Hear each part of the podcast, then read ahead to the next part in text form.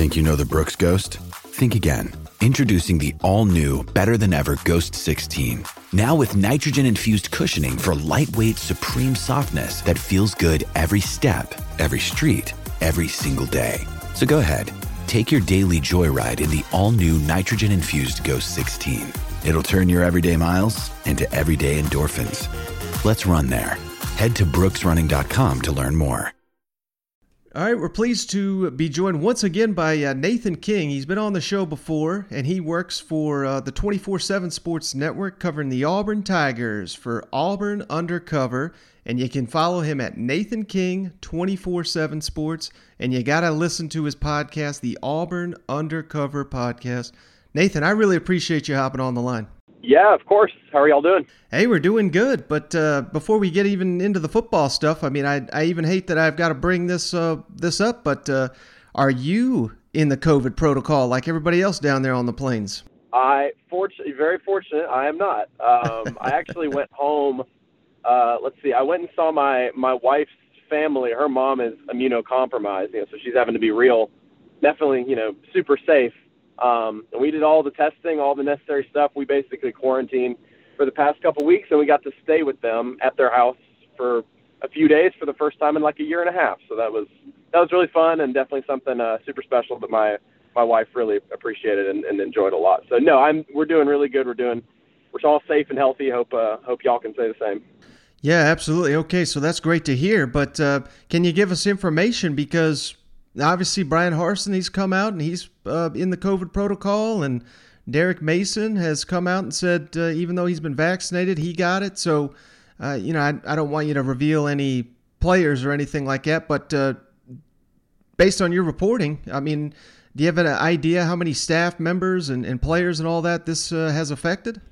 I gathered so basically this most of this stemmed from testing last Thursday. So as we're recording this on Wednesday evening, mm-hmm. um, so about a week ago, uh, some players, yeah, I would several players, I would say a, a good handful. Um, not any specific chunk of any one position group, so I guess that's that's positive for Auburn. And then a couple coaches, in addition to you know obviously Bryan Harsin was uh, you know, the notable one, and then it comes out later that well, we well we knew we kind of knew at the time, we reported at the time Derek Mason, but then he ends up coming back and saying, hey, he got it a little bit before Harsin. Um, he actually was back at, at in the building. He was back at practice today on Wednesday. So no, we spoke to Bryan Harsin today from inside his house. He zoomed us from um, his house, and uh, definitely one of the more insightful times we've talked to him. He definitely felt like he had to make a point about this COVID stuff. Um, a lot of people thinking that he is not necessarily taking it very seriously. I know a lot of people have just been um, speculating that and coming out and saying that, and that's kind of become the narrative. But he made sure to to kind of uh, knock that out of the way and say that's certainly not the narrative. He he went on to explain everything that Auburn is doing um, to not only fight this virus and and uh, you know, get players vaccinated and do all the good stuff you got to do, but also um, educate and, and promote. I mean, even the university president was in there yesterday um, promoting the benefits of the vaccine. So they've been doing that a lot. Um, but yes, yeah, so now Bryan Harsin said he'll be back on Monday. Again, recording this on Wednesday, so he'll be back on Monday, uh, just in time to start game week in preparation for the season opener. Um, and he said, based on all the other players that are in protocol, um, they should be in pretty good shape based on the timeline. I, I think they're expecting to have a full roster um, for that season opener, given there are no other uh, outbreaks on the team. So, was that uh, your main takeaway from uh, Wednesday's press availability with uh, Coach Harsin? Was just uh, you know the you know his stance on the vaccines and whatnot because I gotta be honest with you I've I've sat through all his press conferences and uh, you know they're not uh, they're not the most engaging and entertaining but uh, this seemed to be a little bit more personable of a of a Auburn head coach to me. What were your thoughts on that? I think yeah I think that's the right word. Um, you could just kind of tell that he had that initiative and and definitely wanted to get something off his chest. He's reading off a note card. Um, so you know this was something that was really important to him and um, you know, kind of what I gathered is that I don't know if he, he took offense. I don't know if that's the right word, but um, I think he was a little. I think he was bothered um, by the fact that this had been a narrative that had started about him. Um, I think you know whether or not he is vaccinated. Again, that is something that has come up a bunch. He has still not answered and said that he is. So obviously that has led everybody to believe that he is not vaccinated. Mm-hmm. But I think he, the point he wanted to get across was, look, even if you know I'm I'm me and you do you. Um, but you know, we have been promoting like crazy the benefits of the vaccine, and this is the first time really that he went out and spoke at length about the benefits and about how much promoting they've done. Because I think he kind of rubbed people the wrong way at SEC Media Days when he was talking about, um, you know, the fact that he wasn't pushing it too hard because it was a personal decision. Um, he also said they talked about the pros and cons. I know him saying cons kind of people didn't really, you know, understand that very much. And so he, he's really done a heel turn here and is definitely trying to, to make people aware of how seriously he's taking this right now, even if he himself has not taken the vaccine. So, uh, switching gears to more uh, entertaining stuff to talk about here, but uh, Bo Nix and TJ Finley, how's that shaping up? And, uh, you know, I listen to the Auburn Undercover podcast, so I know uh, what you've already reported on it, but uh, can you share how's the quarterback competition down there on the Plains? Yeah, it's, boy, it's, a, it's as deep a room as they've had in a long time. Um, and, and there's nothing that shows the importance of that more than what happened in the past week. You know, obviously Bo Nix was not one of those guys, and TJ Finley not one of those guys that um, that was out because of COVID. But I mean, it, it could happen. Your quarterback isn't immune. Your starting quarterback isn't immune to that. So you really just never know what's going to happen this season. And the fact that Auburn now believes that it has pretty quality depth at not only the backup position with TJ Finley, um, but the third stringer, Dematrius Davis. He's a four-star freshman out of Houston. Um, he's the winningest quarterback in high school football history in Texas, um, surpassing Ebert. Even Kyler Murray, he's done a lot of good stuff this preseason. He has been a guy who was there for the spring, really kind of developed there, started to learn the playbook, and he's really turned some heads in scrimmage settings and making things happen outside the pocket. But I just kind of wanted to give him his due real quick before saying that it is Nix and Finley, the one and the two right now. Um, they are far and away um, obviously, you have the most advantages right now. Harsin did say that you know if, if we were to play a game tomorrow, that Bo Nix would be the starter. That should not be a surprise to anybody who's been paying attention to anything. I think TJ Finley has been really helpful. He's been really beneficial for this room. I think he's exactly what Bo Nix needed. A guy that is not just going to come. They, they didn't need somebody who was going to come in and try to take his job. Like obviously Finley's trying to take his job, but they didn't need somebody to come in and replace him and be that guy that's head and shoulders, you know, you know, right next to him. They needed a guy like Finley who's going to nip at his heels, provide that pressure, and force Bo to be the best version of himself every day in practice. Because something that not only Nix has said to us, but also all of his teammates, is that he's the best when he's a competitor. Um, and I think that showed in 2019 when he beat out Joey Gatewood, and it kind of had some magical moments that season. There's that pressure going on that you you don't want to lose that starting job. Nix is definitely feeling that right now, and um, seems like all signs are pointing to him having a pretty good fall camp. Finley's coming along well, but I, I really just don't foresee a situation where Finley is um, really too dangerous to that starting quarterback job. Maybe let's talk again, you know, week seven or week eight if things start to crumble down. But for right now, for the way things are going, Bo has the good control of this offense, and, and he'll be the starter for the foreseeable future.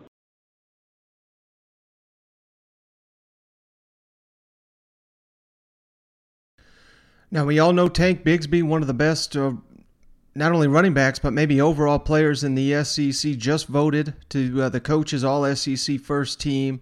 And Shaun Shivers, we know what we're getting in him. He's a very solid player, but uh, any concerns with uh, the running back group behind them? I mean, who's Auburn's third guy there? Because you got to think in a in a Mike Bobo system, they're going to lean heavily on the ground game. Sure. Yeah, there there can be some concerns. Um, I think the concerns would be on a numbers basis. So I, I think the magic number for a running back rotation is probably five, even if you don't use that fifth guy very much, or maybe you don't even use that fourth guy very much. But you need to have five running backs that you can rely on. Right now, Auburn's only got four scholarship running backs. Um, the the two guys behind, like you said, Bigsby and Shivers, we know what we're getting with that one-two punch. You've got Jordan Ingram, who is a second-year player. He's at Central Michigan last season. He did not play but he's an in-state kid from Alabama, from Mobile, um, that wanted to go to Auburn that first time around, ended up not working out that way. Now he's able to transfer in. He's kind of that taller. He's like six foot one, a little more slender. Um, he'll look like a Kerryon Johnson when he's out there. He's got that kind of a build. He's a very smooth, patient runner, good catching the ball out of the backfield. And then you've got a true freshman in Jarquez Hunter, which I mean, there are many people within the program that don't think that he is the diamond in the rough of this recruiting class. Only a three-star prospect, He's the number one player in Mississippi in terms of an offensive perspective. Um, and then he's also the, the leading rusher in Mississippi last season. and just a really, really productive player at the high school level. He's kind of that short, stocky, kind of reminds you of a, of a Tre Mason, the way that he he's able to just kind of punch his way through the line of scrimmage and find an area to burst through. So you've got your two different types of backs there. Right now, what we've seen in fall camp is that they're going to kind of split that number three job. So I would expect maybe both of those guys to get anywhere from three, four, you know, to, to seven carries a game, that kind of thing. Um, just because their skill sets are so different. But you're exactly right. I mean, there there could be some concerns. Um, just because my thing is what ha- what what if something happens to Tank Bigsby? We saw him have some injuries last season, and now you're asking two first year players within your program, two first year players overall, actually, um, to come in and have a big impact on your offense. When, like you said, Mike Bobo likes to run the ball a lot. So we'll see how that goes. They've had some good walk on production so far, but uh, that's certainly not something you want to rely on either.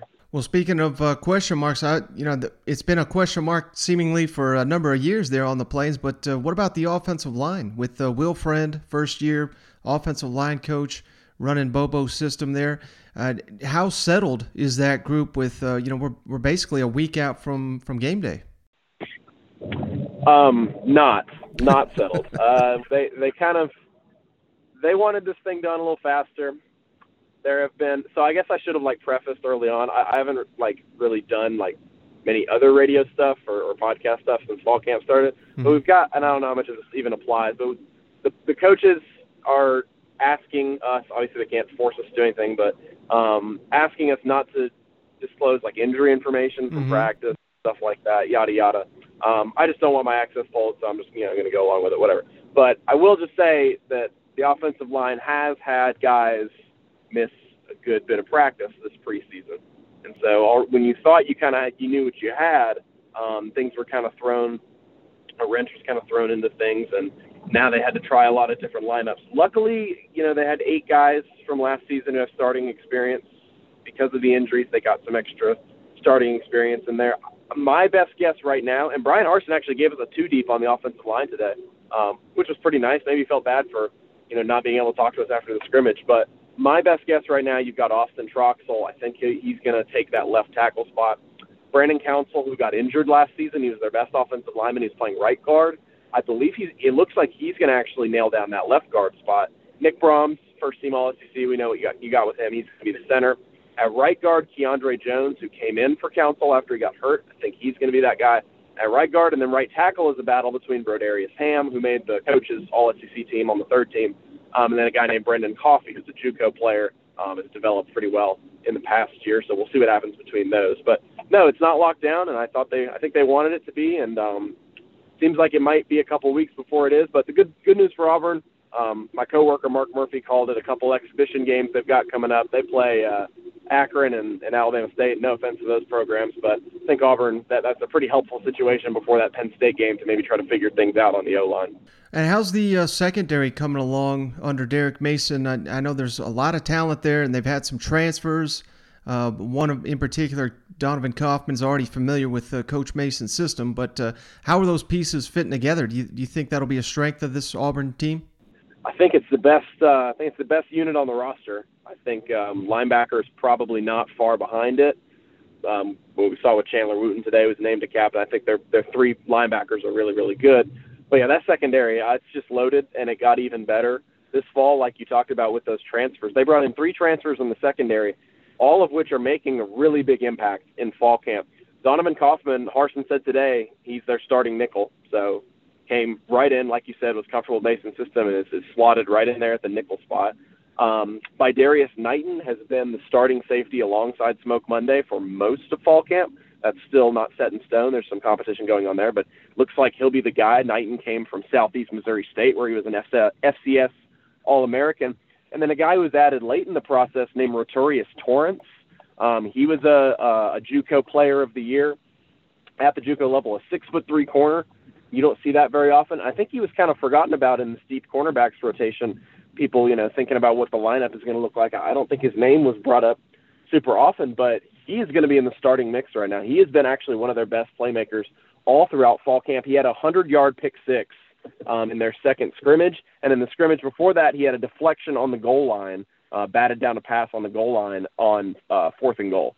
And so he's been a guy who's been all over the place, making really good plays for that defense. But that's, you know, contrary to your previous question about the offensive line, the secondary is in a great spot. Um, that they they know what they've got right now. Guys are versatile enough to play multiple positions. We know Derek Mason is a phenomenal defensive coach, and yeah, they're certainly going to lean on that group at the start of the year, 100%. All right, last question for you, Nathan. I really appreciate all the time you've given me, but uh, we all anticipate Auburn's going to be two and zero oh to start the season. I mean, they got they start with two cupcake teams. Uh, be it would be stunning if they're not two and zero. How big is this Penn State game for? I mean, so many things. The season and, people buying into Bryan Harsin. Uh, it's already announced it's going to be a whiteout game. I gotta assume that Penn State's going to be a big favorite in that game. But uh, you know how much momentum can be captured if Auburn goes up there and goes on the road and beats Penn State. Yeah, I think you're right. I think it's it's one of those games where a loss isn't the end of the world. I mean, it, it's week three. You know, you're starting out a new system on both offense and defense, and that, like you said, that's going to be a hostile road environment where Penn State's trying to bounce back, and they'll be a big favorite. You know, nobody is going to fault you that much for losing that game. But on the flip side, you're exactly right. If you pull off that upset, that is going to be a huge amount of momentum pushing forward, especially because you look at what Auburn's got after that. The first two SEC games for Bryan Harsin, welcome to the SEC, at LSU and at home against Georgia. So those aren't necessarily going to be easy wins. You know, both of those might be might be tougher than the Penn State matchup. And mm-hmm. so if you can gather some momentum, maybe catapult yourself into the, you know, not that polls matter that much, but you know, put yourself in the top 15, have your offense feeling good. You go and grab a road victory where we know Bo Nix hasn't been super consistent on the road in his career, and then you come and you play LSU and Georgia to start the SEC. You're four and zero oh when going into those games. You're talking about maybe a completely different mindset for this team as opposed to if you dropped that Penn State game. So maybe maybe not completely different. I don't know if that's necessarily fair because I do think this team, you know, it's going to take its lumps. It's got a really difficult schedule. I think they can be, if they end up seven and five, which is probably what I think they're going to land at, they'll probably be one of the better seven and five teams in the country. They just got a really difficult schedule. Um, but no, you're exactly right. That Penn State game, a loss is not a killer. Nobody's gonna, you know, nobody's gonna gonna turn up their nose too much at that one on a national level and say, oh, Bryan Harsin's not getting it done. But if you get a victory in a big setting like that, you know, primetime ABC game, whiteout, everyone's watching, and they say, oh, looks like looks like Auburn's got it together with Bryan Harsin. You know, maybe the offense is clicking and it's it's looking a lot different than it did under Gus Malzahn.